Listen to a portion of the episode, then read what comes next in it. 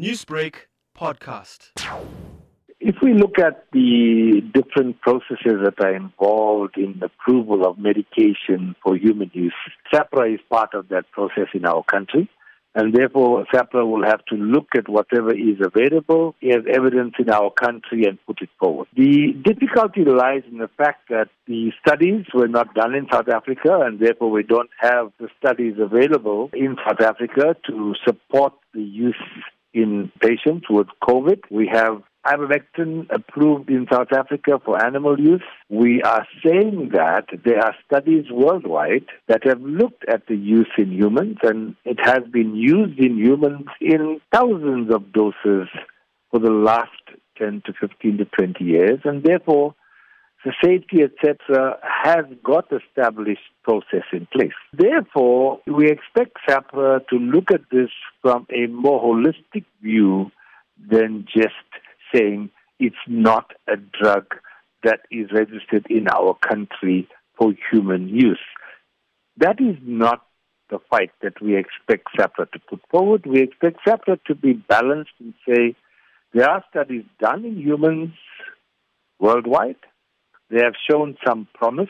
Possibility of this being promoted as some miracle drug that cures COVID must stop, because this is not some miracle drug. Uh, when we have the evidence, it might be that it might show that, that it is a miracle drug. So therefore, we need to make sure that people do not purport it to be such. The black market is flooded with different variations of ivermectin, from syrups to tablets to capsules. What is your caution to the general public about taking ivermectin of any sort not coming from a doctor? The key to it lies in what you've just said. When you have something that is put forward in so many different formulations and so many different changing doses, you know that you might have a safety issue with that, because there's no stable dose that one can say is the correct dose.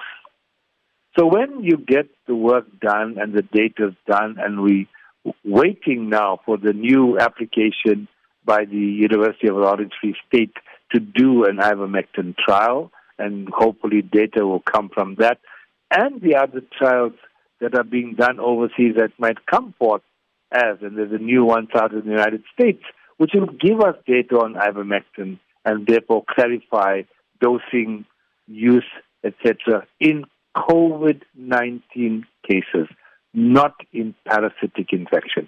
Doctor, what are some of the most standout studies that you have had a look at regarding COVID nineteen and ivermectin? For me, the, the prophylaxis studies have been easiest to get the hands on.